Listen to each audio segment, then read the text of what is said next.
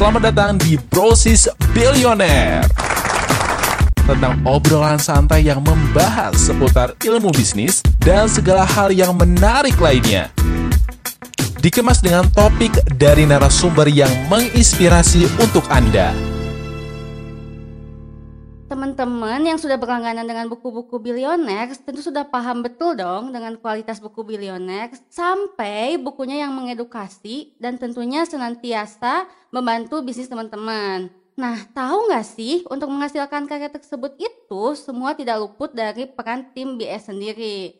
Sekarang di sini saya tidak sendiri. Saya berhasil menculik salah satu dari tim product development nih, yaitu Mas Padilah Nijar. Jadi Mas Padilah ini uh, di episode pertama juga uh, ngisi tentang uh, WFH uh, versus uh, new normal. Sobat Bilioner langsung aja ya kita ngobrol langsung dengan Mas Padilah Nijar.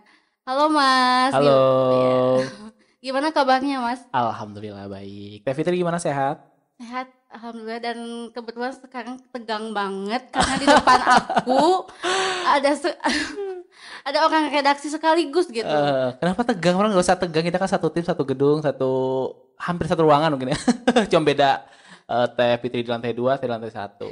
Uh, hmm. Kenapa tegang? Karena mungkin aku kalau bikin konten, aku tuh selalu karena oke okay lah kalau misalnya kita bikin konten uh, harus baca-baca dulu. Hmm, Terus kebetulan kayak ya asik banget gitu itu tulisan di buku Billionaire uh, Store. Terus aku kepikiran gila ya Mas uh, Mas uh, Padilah Nijar bisa ngemas ini semua jadi pekepek banget gitu ya.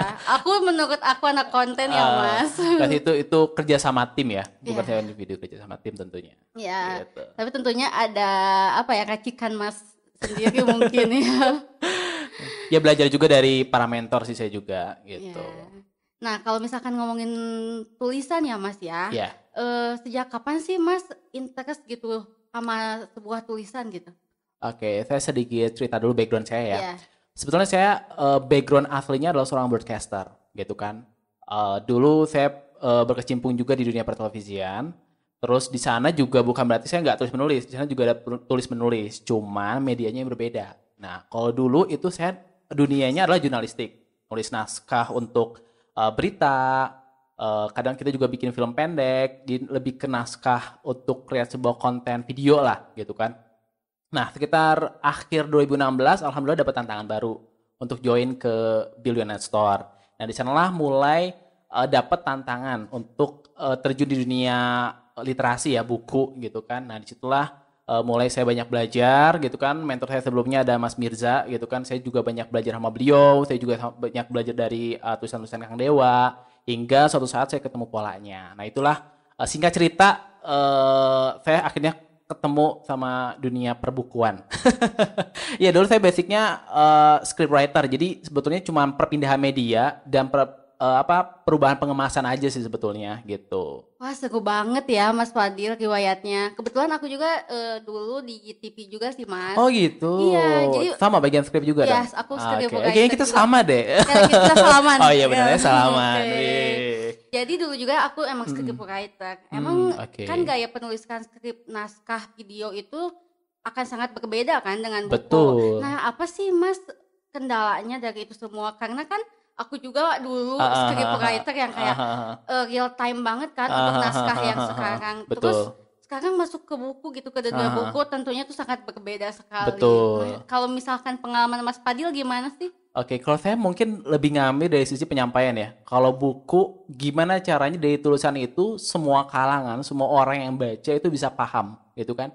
Kalau video, kita masih bisa discuss sama orang yang langsung ngedirect bikin videonya ya, seperti director, gitu kan, atau produser ini kayak gimana ya? Kalau aku tuh pengen kayak gini-gini, diungkapin dalam videonya kayak gini, gitu kan? Nah, itu tuh masih bisa ini. Tapi kalau buku itu kadang tantangan tersendiri. Kadang kalau kita salah uh, menulis uh, kalimat atau salah menyampaikan itu akan mengubah persepsi orang. Nah itu yang dikhawatirkan dan itu yang benar-benar harus diteliti gitu kan jangan sampai orang salah persepsi. Kita maksudnya ini jadi goal kita di awal itu harus sama nyampe pesan kita sampai ke si audiens gitu tantangannya. Iya, setuju sih Mas aku.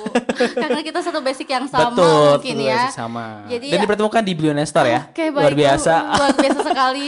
Mungkin okay. Mas uh, Mas Fadil udah yang jauh di sana aku baru masuk baru assalamualaikum baru kayak gitu mungkinnya untuk konten sebuah tulisan okay. di buku ya.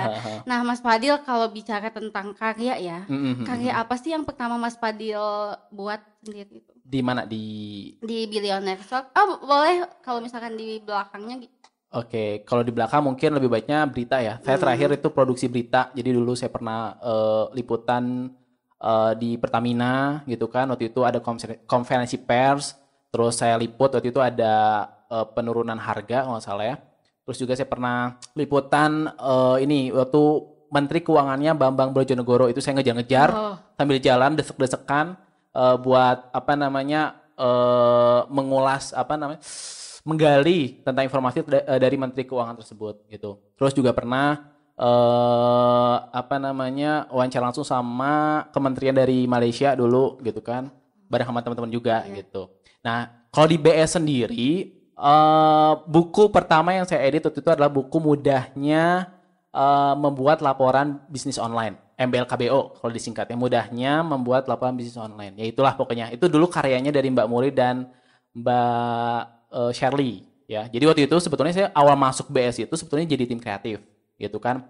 Dan waktu itu sempat uh, dapat tantangan dari Mas Mirza dan Kang Rizal buat uh, apa namanya uh, join ke divisi redaksi ini gitu kan. Akhirnya ya saya karena tantangan baru, saya juga pengen dapat pengalaman baru gitu kan dan kebetulan juga ada basic uh, nulis ya, skrip. Ya udah saya coba di sana. Akhirnya waktu itu saya ingat banget bulan puasa, proyek pertama saya harus ngedit uh, buku keuangan yang saya juga waktu itu nggak terlalu banyak ilmu tentang keuangan artinya saya di sana juga banyak belajar gali-gali dulu ilmu keuangan kayak gimana terus saya coba baca uh, materinya segala macam dan waktu itu benar-benar kejar tayang pertama kali uh, saya harus uh, apa mempelajari materinya bikin konsep ilustrasinya terus uh, cari konsep buat cover segala macam pokoknya waktu itu serba riwel awal-awal karena saya juga masih belajar saya juga masih cari urutannya gimana ya cara bikin buku yang uh, marketable terus yang uh, apa bisa diterima ketika uh, di audiens. Saya itu saya coba pelajari itu. Sambil saya banyak konsultasi waktu itu ke Mas Mirza ke Mas Rizal gitu. Terus sisanya mungkin buku-buku yang mungkin saat ini uh, dipegang sama teman-teman uh, Billionaire Store ya sobat Billionaire Store itu uh, hampir kebanyakan itu adalah editing saya. Itu kan editing uh, profile bahkan ada beberapa yang tulisan saya. Cuman mungkin nama saya kadang nggak ada sebagai penulis tapi saya orang di belakang layar. Ada beberapa uh, yang buku itu ditulis oleh saya karena memang ada beberapa tokoh yang dia belum sempat nulis. Jadi dia uh, akhirnya minta bantuan untuk dia punya bahan materi ini tolong jadiin tulisan sebuah buku biar uh, uh, manfaatnya semakin luas. Oke okay, saya kita bantu sama tim uh, redaksi juga hingga akhirnya di buku uh, namanya juga atas dia karena kan itu materinya materi punya dia ya gitu. Saya saya lebih banyak di editing gitu. Nah kalau misalkan tulisan uh, yang pertama Mas Fadil buat di Billionaire Stock apa nih judulnya nih biar apa semua ya? orang tahu juga. oh iya ini buku ini. Ada itu nanti dapur dong nanti. Oh, ini kayaknya nggak penulis utamanya nih nggak nulis gitu kan. Nanti gitu gimana? Enggak yang tulisan real Mas Fadil. Yang real dari awal sampai akhir ya. Iya yang. Itu ada ada super seller mm -hmm. gitu kan sama pembuka rezeki itu juga dibantu sama tim yang lain karena dalam waktu dua minggu penulisan digarap sendiri sambil ngegarap project lain tuh kayaknya nggak mungkin jadi saya juga dibantu sama teman-teman tim yang lain tim redaksi yang lain uh, sama pembuka rezeki uh, terus ada ada satu lagi tuh saya kayak nggak bisa ngomong ini ini okay, dapur banget gitu iya. kan ada satu buku yang mungkin nanti teman-teman baca sendiri gitu Oh ya Super Select itu Mas Fadil yang develop sendiri ya? Maksudnya Betul. kayak di dari sisi konsep, awal. dari konsep penulisan segala macam dibantu juga sama tim gitu.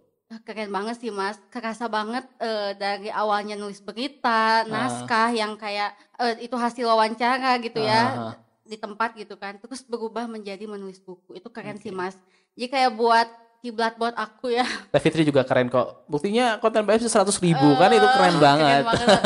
Makasih loh Mas Fadil. Okay. Sepertinya kita uh, mengalami hal yang sama. Aduh, so, so yang sama ya. Apa tuh? uh, uh, yang tadi Mas Fadil kan bilang pas kita ngomongin ekonomi dan keuangan sebelumnya mm -hmm. tidak pernah menulis itu gitu ya. Betul. ya. Kita uh, riset yang mendalam, Betul. baca buku. Betul. Nah, ada kendala yang signifikan gak sih setelah mungkin berubah haluan ya tulisannya hmm. dari naskah berita ke e, naskah tulisan untuk sebuah buku ada kendala nggak sih? Ya tentu ada kendala ya. Yeah. Uh, dari sisi biasanya kan kalau nulis skrip naskah itu nggak sebanyak 256 halaman, tapi kalau ini ditulis 256 halaman, yaitu bentuknya harus poin-poin gitu kan. Dan uh, tantangan produksinya itu lebih panjang. Kalau dulu satu skrip berita itu bisa dibuat dalam satu waktu satu hari, bahkan satu hari bisa tiga episode langsung. Kalau sekarang itu mungkin satu bulan satu kayaknya itu udah udah ngap-ngapan gitu kan, apalagi kalau kejar tayang buat launching gitu kan itu luar biasa sekali. Dan alhamdulillah dengan dibantu sama tim semuanya bisa tereksekusi dengan baik.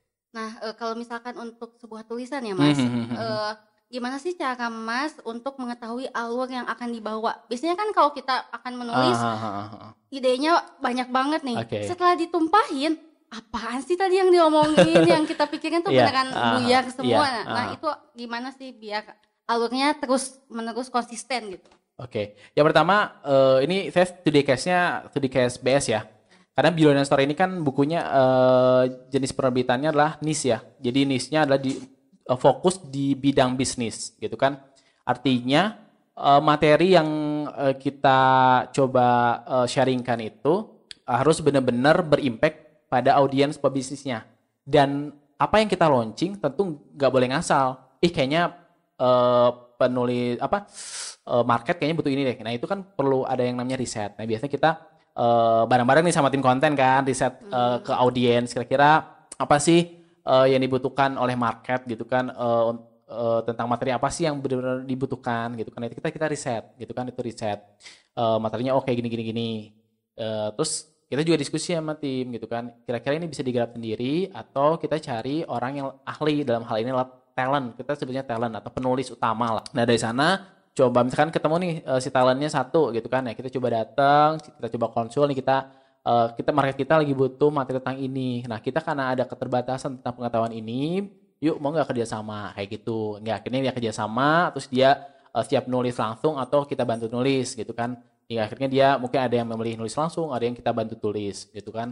Karena kita gali-gali tentang materi itu hingga akhirnya materi itu jadi secara kasar saya juga share ke uh, tim konten. Saya waktu itu lebih seringnya nge-share-nya ke Taifa. Ini gimana ada mas, uh, masukan nggak? Uh, kan beliau yang touch langsung sama market ya. Nah hingga di situ ketemulah pola oh berarti kita harus riset market dulu, baru buat materi prototype yang kasarnya, baru mulailah kita membuat uh, materi secara keseluruhan yang lengkapnya gitu. Sebenarnya ada perjalanan panjang sih, perjalanan buat uh, ketemu pola itu gitu kan, gitu. Oke, nah Mas kalau misalkan sebuah tulisan kan perlu pemikiran yang jernih terus ah, ciamik betul. yang uh, mau dimasukin ke sebuah buku tuh pasti banyak hal yang maksudnya kayak kendala gitu ya mas ya yeah, nah, gimana uh. sih mas cara untuk agar kita tuh terus dapat ide yang segar gitu oke okay. uh -huh. oke okay. kalau yang pertama sih karena kita bidangnya bisnis, kita harus sering-sering banget gitu kan, harus benar terjun banget ke dunianya itu. Gitu kan. Kalau saya sih biasanya, saya sama uh, teman-teman juga, satu saya sering bang banget dengerin video-video edukasi yang berkaitan dengan bisnis. Entah itu videonya Kang Dewa, videonya mentor lain, misalkan Denny Santoso, terus uh, dan mentor-mentor yang lain, Coach Fahmi dan sebagainya. Itu harus kita sering dengerin. Terus kita juga sering uh, perhatiin uh, konten-konten di medsos yang berkaitan dengan bisnis. Kita lihat interaksinya, lihat kita lihat komennya kan uh, itu juga kan bisa menimbulkan insight ya, insight insight baru. Oh kayaknya orang butuh ini deh lihat ini nih orang-orang nanyanya tentang ini ini aja nih. Jadi kita masukin dalam buku. Terus uh, juga kita sering baca artikel, baca buku. Itu wajib. Makanan wajib kita tuh baca buku tiap hari ya. Gak melulu buku BS karena buku BS itu kan yang kita produksi kan. Tapi kadang juga ada ide lagi. Oh dulu kita pernah eh, ngembangin materi ini kayaknya bisa dikembangin lagi gitu kan. Nah terus uh, kita juga baca buku luar gitu kan buku buku-buku luar buku produksi luar kita coba baca pelajari cari insightnya kita validasi sama studi kasusnya misalkan nih kayak kemarin pasukan militan gitu kan insya Allah kita akan launching nanti itu kita juga uh, pertama kita cari teorinya dulu. Oh, untuk membangun pasukan supaya satu vibrasi, uh, satu hati, bahkan berani mati gitu kan. Itu kayak gini-gini tuh. Oh, harus diambil sih dari sisi emosionalnya. Oke. Okay. Terus kita uh, validasi di lapangan. Studi kasusnya kayak gimana sih? Oh, ternyata sosok Kang Dewa itu ketika membina pasukannya itu dia banyaknya menyentuh sisi emosionalnya. Contohnya misalkan uh, dia selalu ngajak dalam hal kebaikan. Dia sering nyapa di grup oh dia sering mentoring timnya gitu kan terus uh, apa namanya leader-leader yang lain yang distributor juga sering ngejapri ketika ada pasukan yang lagi loyo jualannya nah itu kan studi kasus kan teorinya ada studi kasusnya ada itu kita gabungin kita kompilasi di sana nah itulah uh, apa namanya prosesnya gitu wow panjang sekali ya Mas. Panjang sebenarnya ini baru sedikit kalau dibuka ini banyak sebetulnya. Iya. Gitu. nah Mas kan uh, Mas juga berperan sebagai editor ya. Betul. Tentunya kan sering melihat apa ya typo gitu ya mas iya betul itu tuh tapi sekarang masih karena masih ada typo gitu kan oh. karena dikejar juga kan kejar satu dua lah nah, gimana sih mas nah aku langsung ini ya analisis typo karena kesalahan penulis dan tulisan betul. itu tetap ada di typo karena betul, typo. kalau misalkan kita kayak uh, misalkan salah satu huruf pun mm -hmm. itu akan berbeda juga artinya kan. betul. kan nah gimana sih mas menyikapi penulis yang dari ya eh, yang akan mas uh, editin nih Aha apa aja sih uh, kayak kesalahannya gitu dan okay. menyikapinya mas kayak gimana? Oke, okay. biasanya kan si penulis nulis tuh, mm. terus uh, diserahin ke kita editor gitu kan. Biasanya saya baca dulu, pelajari dulu. Ini goal buku ini tuh pengen si audiensnya kayak gimana sih? Misalkan buku mahir Google Ads kemarin. Oh minimal mereka tahu bahwa Google Ads itu adalah salah satu platform yang bisa dioptimasi selain sosial media gitu kan. Artinya uh, Google Ads ini adalah media yang sangat berpotensi uh, untuk menjaring market sebanyak-banyaknya. Uh, Oke, okay, berarti ngasih tahu orang tuh, menambah wawasan orang, menggeser wawasan orang yang tadinya hanya ngandelin sosial media, nanti kalau suatu waktu ada apa-apa, itu bisa pakai Google asetnya lainnya. Nah, terus yang kedua apa? Oh, yang kedua minimal dia bisa mengoperasikannya dan juga memahami alur kerjanya, cara kerja Google tuh kayak gimana. Oke, okay, itu itu salah dua goal. Oke, apalagi nih goalnya? Biasanya saya juga gali ke si penulis uh, minimal dia dari sisi uh, apa fitur basic ini yang Google Ads mahirkan itu kan uh, mulainya dari basic ya materinya banyaknya dari basic. Itu minimal dia bisa berpenghasilan itu kan? Uh, karena caranya kan banyaknya otomatis ya di atau sama Google. Nanti cara scrapnya ada buku selanjutnya itu nanti lah coming soon ya. Nah minimal orang bisa berpenghasilan dari Google ini untuk meyakinkan bahwa Google ini punya potensi besar yang jarang orang ketahui itu kan? Datanya tuh kan banyak tuh karena kita bisa riset mana produk yang potensial mana yang kata kunci yang sering dicari market ya kan? Nah berarti itu tiga itu goal yang ini sampaikan si penulis dalam buku ini. Nah kita sinkronkan dengan materinya sama nggak? Kan kadang ada penulis yang karena keasikan semua pengen dimasukin akhirnya materinya ngalahin ngidul gitu kan? Bahasa bahasa Sundanya iya. mungkin ya. Ke mana-mana bahasa Indonesia ya. Terlalu ke mana-mana. Ya itu yang kalau kita sortir. Oh ini goalnya tuh sampai di sini. Jadi kita yang yang ngekat mas ini kayaknya uh, terlalu berlebih ini kayaknya uh, buku selanjutnya nih kayak tingkatannya. Ini kita fokusnya goalnya untuk uh, target market anu ya yang dia baru belajar atau dia yang baru mulai atau yang dia udah mulai cuman baru belajar tanpa seorang mentor gitu kan. Akhirnya akhirnya uh, strateginya ke mana-mana gitu kan. Nah kita perhatikan dari target marketnya siapa terus uh, kita pelajari materi goalnya apa terus kita pelajari materinya gitu kan. Nah itu uh, hal yang pertama saya lakukan. Selanjutnya adalah saya baca dari sisi kalimat. Biasanya kalau penulis ke deadline atau penulis pemula itu uh, kosakatanya itu banyak yang diulang, banyak yang diulang, terus uh, penempatan titik komanya itu nggak nggak sesuai gitu kan. Jadi saya pun jadi editor juga bingung ini tuh maksudnya apa sih gitu kan, yes. kayak gimana sih gitu kan. Uh, kalau banyak ya itu berarti PR banyak gitu kan. Nah itu biasanya saya tandain, oh ini kayak gini kayak gini gini tandain.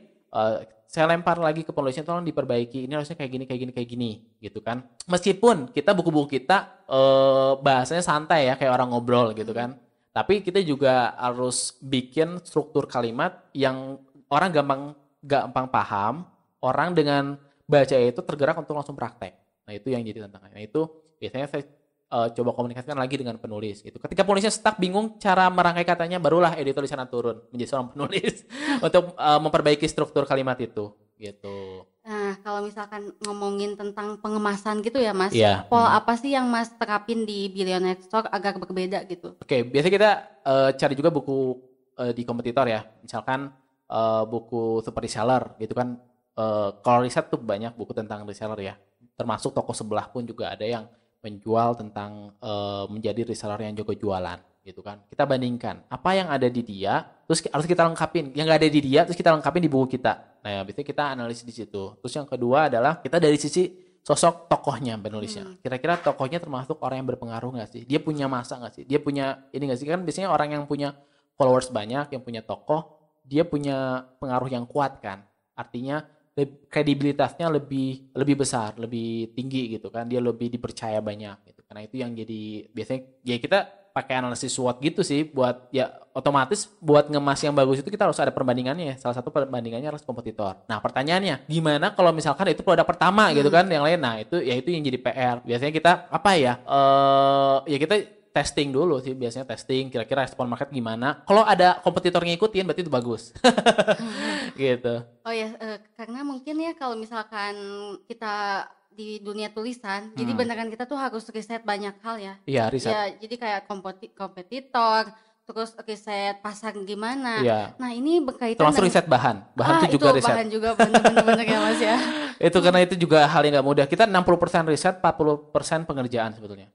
Oh, Jadi iya, bener-bener mayoritas itu riset. Karena kalau kita nggak riset, kita bingung mau nulis apa, mau nyampain apa, gitu kan? Bingung gitu. Ya mungkin karena kan sebuah karya itu nantinya bakal dinikmatin oleh masyarakat juga ya, Mas. Betul. Nah, ini aku pertanyaan basic banget nih mm-hmm. buat orang yang baru mau menulis, memulai. Ah, tapi ah. tapi dia passionnya udah ada di nulis. Okay. Tapi gimana sih caranya agar tulisan bisa masuk ke apa ya, langsung diterima oleh pasar gitu? Ah, biasanya kan orang yang baru menulis biasanya kayak ya udah aku nulis ini passion hmm. aku di sini tapi uh. dia tidak tahu bagaimana okay. sih tulisan yang sebenarnya diterima uh. oleh pasar itu sendiri nah gimana nih mas? Oke okay. yang pertama sih yang biasanya kita lakukan adalah menentukan target pembacanya dulu ya ini siapa yang mau baca orang yang mau baca yang ditargetkan mau baca tulisan kita. Misalnya kalau kita nulis di media sosial artinya kan followers kita ya. Nah kita harus tahu followers kita itu kayak gimana. Kalau kita nulis eh, berdasarkan market beda lagi cerita kalau kita nulis berdasarkan idealisme itu beda. Itu mah lebih ke hobi menurut saya kalau nulis idealisme. Pokoknya mau jelek mau apa cuek aja gitu. Mau nggak disukain market sekalipun dia akan terus jalan.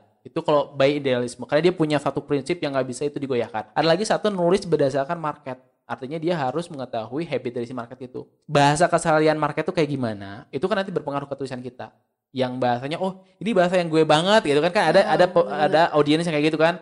Nah kita juga harus riset itu kan, harus tahu market kita kayak gimana, target pembacanya kayak gimana itu yang harus kita ketahui dulu. Kebutuhannya apa? Itu yang harus kita tulis. Misalkan kita menulis novel, uh, followers kita adalah orang-orang yang para jomblowers katakanlah para jomblo okay. gitu kan.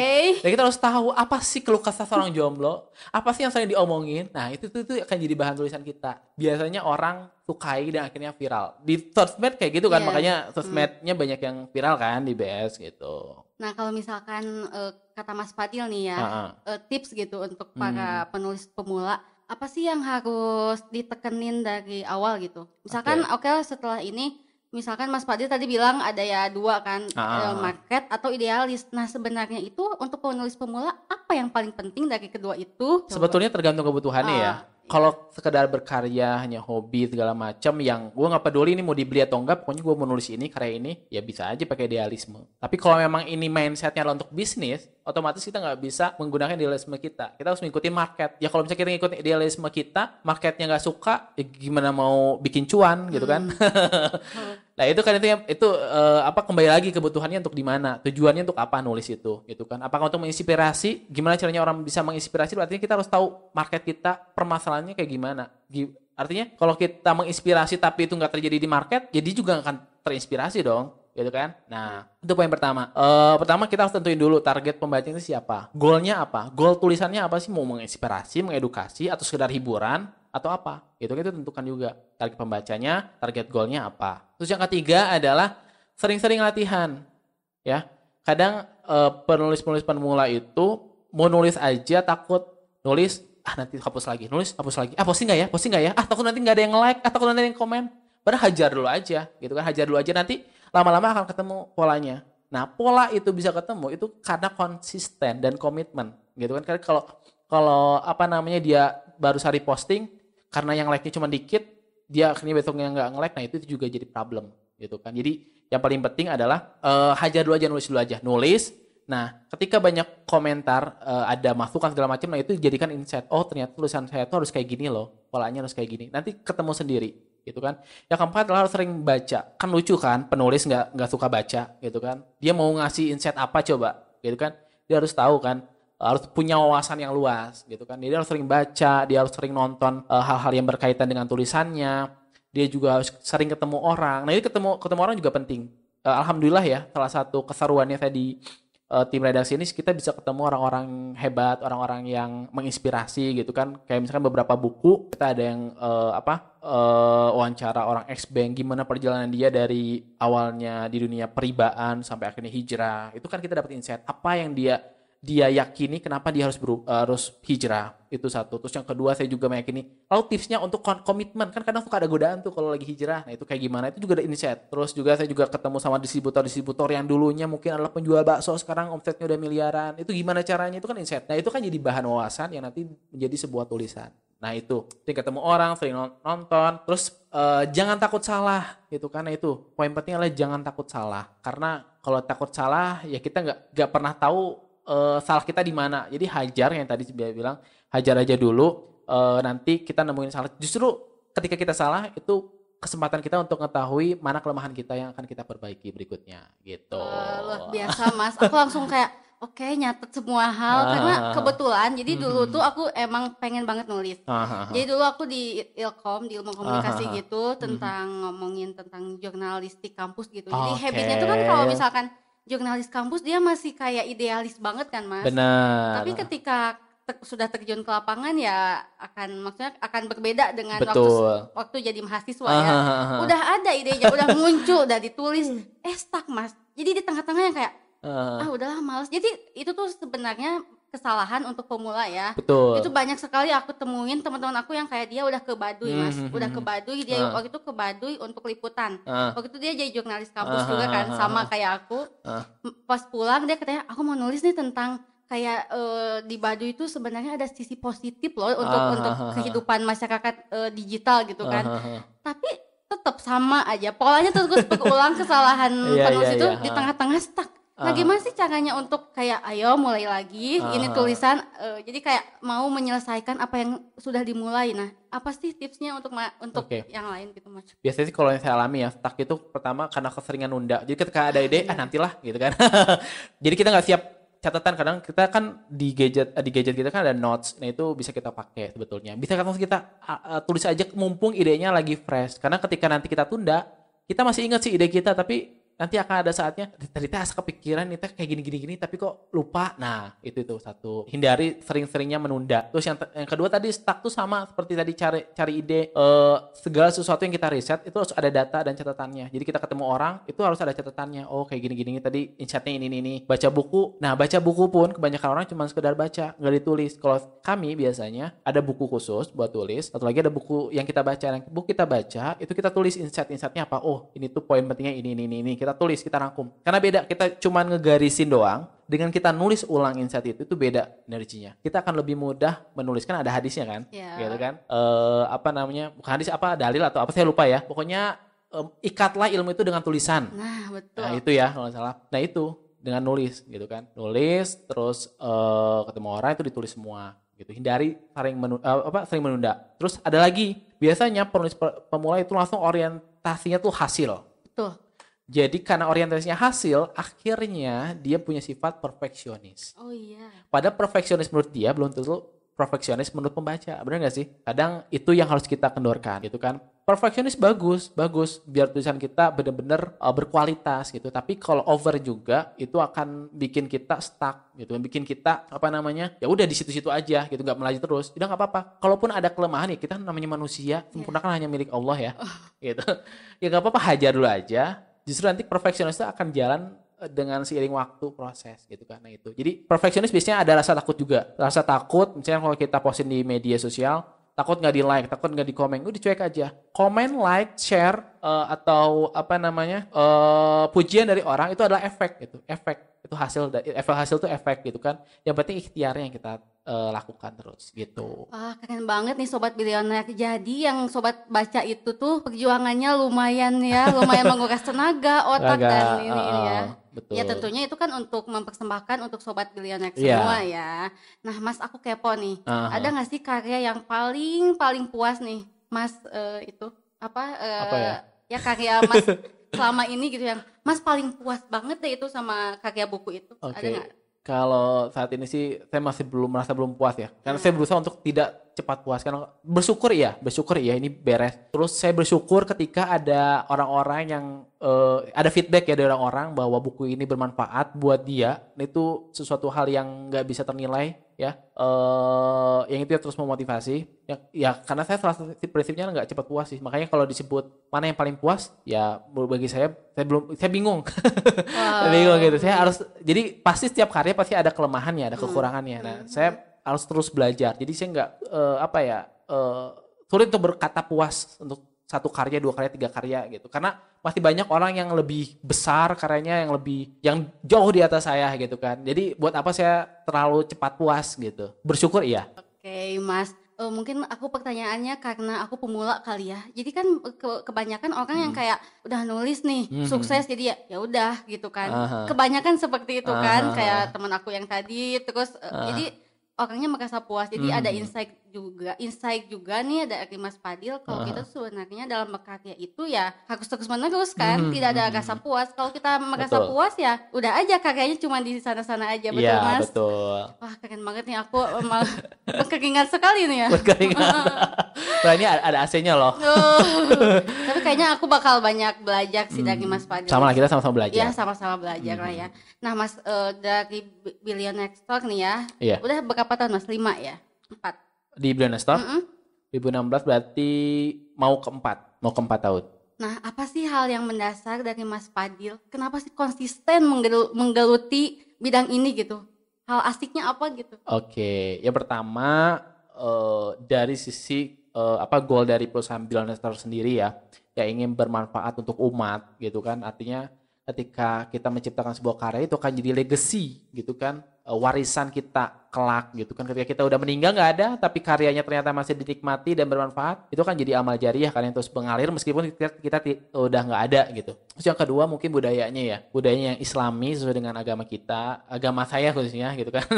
Aku juga Islam iya agama uh, teh juga kan kita nggak tahu ya yeah. audiens coba tahu ada agama lain yeah, gitu kan yeah. turut menghargai juga. Nah itu dari sisi agama juga cocok islami gitu kan secara kebudayaan gitu kan. Terus uh, semua teman-temannya friendly banget banget ya, friendly banget. Pokoknya nggak nggak nggak nggak pelit ilmu juga di sini mentor-mentornya. Jadi kita bisa belajar juga ya. Pertama saya bisa belajar dari siapa pun, saya bisa dapat akses belajar ke mana pun sama mentor apa pun gitu kan. Terus saya juga bisa ketemu sama orang-orang inspiratif, orang-orang yang saya saya jarang temui terus temui gitu kan. Saya jadi tahu uh, dunia ini ternyata lebih luas gitu kan. Orang-orang udah mengalami ini, oh saya jadi malu sendiri gitu. Ketika ada saya ngeluh, terus saya ketemu satu orang yang dia dulunya pernah punya masalah yang lebih besar gitu kan saya jadi malu sendiri kenapa saya harus ngeluh gitu dia aja bisa melewati gitu kan nah itu itu hmm. banyak hal yang seperti itu sih yang bikin saya betah insya Allah nah kasih gitu. bocoran dong sekarang ah. kakek terakhir yang lagi digarap nih eh bukan terakhir ya Allah kayak terakhir kakek yang sedang digarap hari ini tuh okay. apa nih mas Insya Allah sih uh, kita lagi mempersiapkan mau launching buku pasukan militan ya Alhamdulillah udah 90% itu uh, covernya tinggal di uh, polling aja sama teman-teman nanti Billionaire Store ya jadi nanti uh, mereka tinggal milih mana yang paling bagus di antara tiga cover kita juga lagi coming soon buku-buku yang lainnya gitu nah kita sebenarnya nggak terkait buku doang sih karena namanya product development dan informasi aja ya yeah. teh jadi kita tuh nggak cuma buku sih, uh, tapi juga kita memproduksi e-course. Uh, kalau dulu kita ada mentoring, mungkin di sini teman-teman yang uh, dengerin podcast ini mungkin salah satunya adalah ya adalah peserta mentoring kami gitu kan. Mentoring, kita juga uh, ya mentoring kelas online gitu kan. Terus kita juga ada produk workshop gitu kan. Nah itu itu uh, jadi satu satu kesatuan. Jadi kita tuh sebetulnya disebutnya divisinya Billionaire Innovation oh. gitu. Kita yang mensupply uh, produk untuk Billionaire Store, Billionaire Coach, dan satu lagi adalah PT LKI gitu. Oh gitu mas. Nah untuk e-course sendiri uh, yang deket-deket ini ada yang sedang digarap? Online course? Ya online course. Oke okay, online course insya Allah ada. Jadi saya belum bisa sounding sih soalnya ini yeah. Iya. uh, baru mau di apa istilahnya dipresentasikan ke internal dulu ya. Cara produk mungkin udah ready gitu kan. Tapi kita belum bisa sounding dulu karena kita perlu orang internal dulu ini yang harus hmm. tahu, harus nguasain dulu, baru kita sounding ke market gitu kan. Jadi misalnya coming soon insya Allah kami membuat produk yang sesuai dengan uh, kebutuhan teman-teman ya, teman-teman di luar sana yang mungkin di masa pandemi ini sangat kena dampaknya dan di PHK segala macam. Mudah-mudahan dengan produk-produk kami yang mereka pelajari itu bisa berdampak buat hidup mereka. Wah luar biasa sekali ya Mas Fadil, maksudnya kayak selain di buku kita juga harus berbagi ilmu kan lewat mana aja kan Betul. kayak online course terus workshop kayak gitu kan Betul. Insya Allah mungkin yang kita kerjakan akan ber, apa ya akan berpahala Amin. Amin, amin, ya ya Amin. Hmm. Nah, Mas bicara tentang tulisan yang tadi ya, Mas. Ah. Kayak kayak Mas katanya eh, tulisan itu ya karya yang abadi. Saya Hmm. juga pernah mendengar dari Buya Hamka ya. Oh iya, Mas Buya Hamka. itu ya. Ah, ah, ah. Nah, eh, sekarang ini deh kayaknya Mas eh, ada nggak sih pesan pesan-pesan untuk kayak penulis pemula gitu? Ah. Gimana? Pesannya ya terus berkarya, jangan pernah berhenti berkarya, gitu kan. Tetap yakin sama diri sendiri. Percaya diri itu penting, gitu kan. Tapi pe- jangan sampai over percaya di- Hmm. diri, karena kalau kita over percaya diri nanti bisa bikin tinggi hati. Nah itu kan gak baik. nah itu yang paling penting adalah eh, pede sama tulisannya, konsisten gitu kan sama karya yang dibuatnya gitu kan. Jangan mudah lihat rumput tetangga. Ketika rumput tetangga itu tulisannya kok banyak yang eh, suka segala macam ya mungkin dia mengalami proses yang kita nggak tahu. Nah kita harus positive thinking. Jadi kita jangan lihat atasnya tapi lihat bawahnya gitu kan. Ternyata banyak perjuangan. Mungkin juga anda saat ini mungkin mengalami proses tapi next gitu kan anda juga akan jadi sama seperti dia yang tulisannya disukai oleh banyak orang. Ya, kembali lagi ya, jangan terlalu puas ya itu, Mas. betul. Ya, siap. Nah, Mas eh, kebetulan kan Billion Next Door kemarin 100K ya. ya Nah, alhamdulillah iya, itu sebuah sebuah apa ya keberhasilan mungkin bisa ya. Mhm, Tapi kan mhm. itu juga harus kita juga eh, harus apa ya introspeksi diri juga kan. Betul. Bagaimana sih caranya agar menghadapi seribu followers ini gitu ya, Mas. Ah. Nah, ada ini nggak sih tanggapan menurut Mas Fadil sendiri? Oke, saya jujur terinspirasi banget sama konten-konten eh, IG-nya BS ya luar biasa gitu kan karena kontennya itu sangat marketable, disukain dan gue banget gitu kan kata Oh. pebisnis gitu kan. Pokoknya keren banget ya, pokoknya saya sampai habis kata-kata lah, pokoknya itu love banget lah buat kontennya gitu kan. Karena saya juga lihat dari engagementnya banyak banget orang-orang yang tertarik dengan kontennya gitu kan. Oh. lihat wah ini benar berarti kontennya benar udah bermanfaat untuk buat teman-temannya gitu kan, buat uh, audiensnya gitu kan. Ya mungkin lebih ke eh, motivasi aja ya kayak tetap konsisten, Yes. berbagi kalim apa eh, konten yang bermanfaat gitu kan. eh ya terus menginspirasi lah kontennya gitu. Bingung soalnya udah udah keren sih udah bagus gitu si konten BS-nya udah luar biasa banget. Makanya 100k itu kan full organic, full followers real ya, bukan Iya. followers yang beli dari sana dari sini kan. Kalau beli sana sini mungkin gak ada engagement gitu kan. Ini salah satu bentuk engagement itu karena followers asli. Apresiasi luar biasa buat tim konten termasuk Teh Fitri nih orang di belakang layarnya. Wah, makasih loh Mas Fadil. Oke. Aku semangat lagi sih, Mhm. tapi eh, lihat dari yang kita obrolin bener sih. Jangan merasa puas, tetap Ah, iya. konsisten berkarya ya. Betul. Karena kita eh, akan berkarya sampai mati. Aduh, sampai Aduh, mati. mati. Maksudnya kayak tadi quotes eh, Buya Hamka itu ya. Jadi Iya. menulis itu untuk keba- keabadian gitu ya, Mas. Betul. Ah, Mas Fadil makasih banget nih. Kayaknya aku abis ini bakal langsung japri nih Mas Fadil. Mas Fadil bagaimana buku agar cepat terbit, cepat bestseller seperti buku-buku Billion Next Door? Satu kuncinya, selesaikan segera. Oke, baiklah. Tapi itu jadi deadline-nya buat saya. nggak aku langsung cari filenya di mana ya. Kebanyakan Oke. biasanya kan kayak gitu kan, kayak filenya di mana ya udah udah nggak ada hati gitu ya. Nah, Aha. aku kayaknya akan men- apa ya menaruh hati lagi untuk kakek aku yang terbengkalai itu sih. Oke, ditunggu ya. Mudah-mudahan bisa terbit juga di Billionaire Store. Amin loh mas. Eh, kalau boleh tahu emang nulis tentang apa? Aku Oh. nulis eh, tentang ini sih eh, toxic Apa? toxic relationship. Oh, Jadi, boleh eh, kasih sedikit gambarannya isi tentang apa sih? Jadi eh, kenapa aku nulis itu karena aku emang pengalaman. Jadi Oke, aku bener-bener pengalaman- by experience Iya, banget ya, nggak iya. cuma omong doang gitu Iya, kan? by- Ah, ah. jadi by experience. Jadi dulunya Ah, eh, ah, waktu ah, ah. SD. Jadi waktu SD aku Ah, suka ah, eh, inget gak sih mas kita pernah beli diary. Ah, Diary iya, yang bisa digembok. Iya Nah, benar-benar itu- benar. Nah itu tuh aku suka nulis kayak Ah, ah, misalkan ah. 22 Januari. Iya. Aduh kayaknya mama aku marah sama aku meskipun itu Ah, hal kecil benar-benar. tapi ketika kita se- sekarang udah jadi penulis kayak Ah. Ih eh, kok bisa kepikiran kayak gitu kan. Ah, Jadi eh, artinya eh, kita tuh berubah kan, bertumbuh Betul. gitu kan. Ah. Nah, eh, kepikiran untuk masuk ke ilmu komunikasi dan Hmm, mendalami hmm, si hmm, jurnalistik ini Hmm. eh, ketika pas eh, SM, SMA. Jadi Oh, tulisan aku pernah dimuat oke. juga sih, Wah, dimuat, luar dimuat biasa. juga. Terus ikut Ah. jurnalis kampus juga. Terus aku kan asalnya memang eh, apa ya, yang real time gitu kan, nulis-nulis eh, berita itu kan kayak liputan sekarang, nulisnya sekarang kan. Betul. Nah aku tuh kayak setelah baca Billion Next Door ya, ah, yang karya Mas Padil itu kayak semua. ya maksudnya, maksudnya semua tim, uh, semua tim ya, uh, ya termasuk Mas Fadil di dalamnya ah. kayak gimana ya caranya agar konsisten? Uh. Karena mak maksudnya kan kalau misalkan uh, tulisan real time berita dan artikel kan cuma satu slide atau satu uh satu buku gitu kan, eh, uh, satu kertas gitu kan. Uh, uh, Tapi ketika buku itu 56 halaman, ini gimana? Mikirnya gimana? e, Mas Fadil pernah ngerasa gak sih ketika kita nulis tuh kayak pikiran, Start. ya pikiran tuh udah masuk. Pasti, hampir semua orang pasti ngalamin itu. Ya, ya kalau kita udah benar stuck, otak udah panas, jeda Ya. Jeda. Karena kalau dipaksain nggak akan benar. Benar-benar. Ini buat ini juga ya sobat bilion uh, uh. semua. Nah, kenapa aku experience? Karena mungkin aku bisa mikir oleh apa yang aku ingat. Mm -hmm. betul, betul, biasanya betul. perempuan seperti itu kan yang Ya, pengingat Jadi, yang baik itu perempuan. Betul. Ya, betul. kalau jadi istri itu banyak um, ingatin, pih, bla bla bla bla. tanggal jadian tanggal berapa? Pasti nggak tahu kan. Gak tahu. Jadi emang uh, pengingat yang baik. Nah, betul. aku tuh kayak masukin aja alur aku di sana. Misalnya kayak uh, flow-nya kayak ah aku experience aja deh karena aku bakal mikir masa lalu yang akan bisa ditumpahkan. Nah, gitu. Nah, aku uh, ini aja sih yang tentang toxic relationship tuh karena menyikapi sekarang ya, era-era ah, sekarang tuh kayak uh, cewek tuh dia tuh kayak bucin gitu. Oh, bucin. Ya, dan uh, apakah teman-teman audiens di sini juga salah satunya ada yang bucin nih? Oh. Cocok banget nih bukunya nih kayaknya. Iya.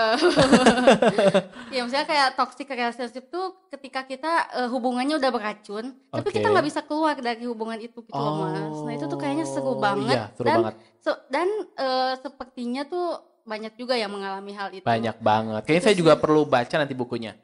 Oh, sebelumnya pengalaman di toxic relationship. Ah, gimana ya? nanti saya perlu banyak belajar sama Teh Fitri soal perbucinan. Oke, oke. Oke. Target uh, kapan tuh selesai? Aku sih Desember ini sih. Desember, Desember ini. ini. Amin. Amin. Berapa halaman target? Aku 58. 58 halaman. Kecil banget ya sih. Hah? Enggak. Enggak. Halaman itu uh, tergantung ya kebutuhannya. Kita nggak bisa buat ini sedikit, ini gede ya tergantung kalau emang materinya segitu dan materinya daging, walaupun misalkan 58, materinya daging semua, ya worth it gitu daripada halaman banyak tapi isinya uh, apa namanya hanya basa-basi busuk bahasa kita mah. ya itu kan percuma ya gitu. Oke mas, ya Allah. Oke deh mas, aku bakal japri setelah ini. boleh ini nggak Instagramnya apa oh, gitu? boleh, Oke, boleh. Siap. Asik nama followers. At Nizar N I Z A R terus Fadhilah F A D H I double L A H B S. At wow. Fadilah eh, at Nizar Fadilah BS. Nanti nah. tag aja deh di ininya kalau ini ditayangin di story. Siap, oke. Okay. okay. Nah teman-teman uh, bagi teman-teman yang belum puas nih sama pertanyaan aku kayak belum terwakili gitu bisa aja DM Mas Fadil. Tapi Mas Fadil ingat ya DM-nya hmm. aku dulu yang dibalas. Karena dari tadi aku Siap. banyak banget ah. insight-nya uh. tentang penulis ya. Karena okay. kita kan berada di bidang yang sama. Aduh, hmm. dunia Aduh, yang sama. Dunia yang sama. Dipertemukan di kantor yang sama. Benar-benar. Karena menariknya di kantor Billionaires itu kan hmm. uh, ketika kita ada di dunia penulisan, kita yeah. bisa uh, riset ke teman terdekat. Betul. Asik banget deh. Asik-asik yeah. banget. Nah, uh, satu lagi dong Mas Fadil. Boleh, boleh, boleh. Uh, ini apa uh, kesan menarik gitu loh Mas selama di Billionaires gitu. Kesan menarik ya tadi uh, teman-temannya friendly, terus uh, budayanya cocok banget, keren banget, ada ngaji, terus ada sholat duha, terus juga tiap hari Jumat ada bagi-bagi nasi gitu kan. Terus juga uh, suka ada cerita-cerita inspiratif dari teman-teman semua gitu kan. Terus benar-benar di sini nggak ada kayak kasta A, kasta B, benar-benar semuanya sama dan mau berbagi, nggak pelit itu yang paling penting. Nggak pelit, nggak pelit ilmu, nggak pelit segala macam. Oke, sama Mas sebenarnya. nah, kalau okay. misalkan pesannya nih untuk Billionaires ke depan gitu. Ya mudah-mudahan menjadi perusahaan yang terus menginspirasi, yang terus bermanfaat, terus bisa terus melebarkan sayapnya gitu kan. Semua uh, seluruh masyarakat Indonesia bisa terbantu dengan hadirnya Billionaires Store, bisa meningkatkan ekonomi umat gitu kan. Bahkan mungkin bisa membantu sampai ke dunia internasional ya. Mimpi kita amin, amin gitu kan. Amin. Ya Allah Mas Fadil. Setiap ucapan yang keluar dari Mas Fadil tuh kayak uh apa dulu ya yang diaminkan lebay banget. Nggak bisa kayak apa sih yang uh, kita cari di dunia ini. Aduh. Betul maksudnya itu kayak dia. kita tuh bekerja juga itu untuk ibadah kan ya mas? Betul, betul paling penting di sini paling sering ingat itu tentang ibadah. Kita berkarya untuk ibadah. Karena kalau nggak dilandasi dengan itu kita kayak kosong hati Iya, gitu.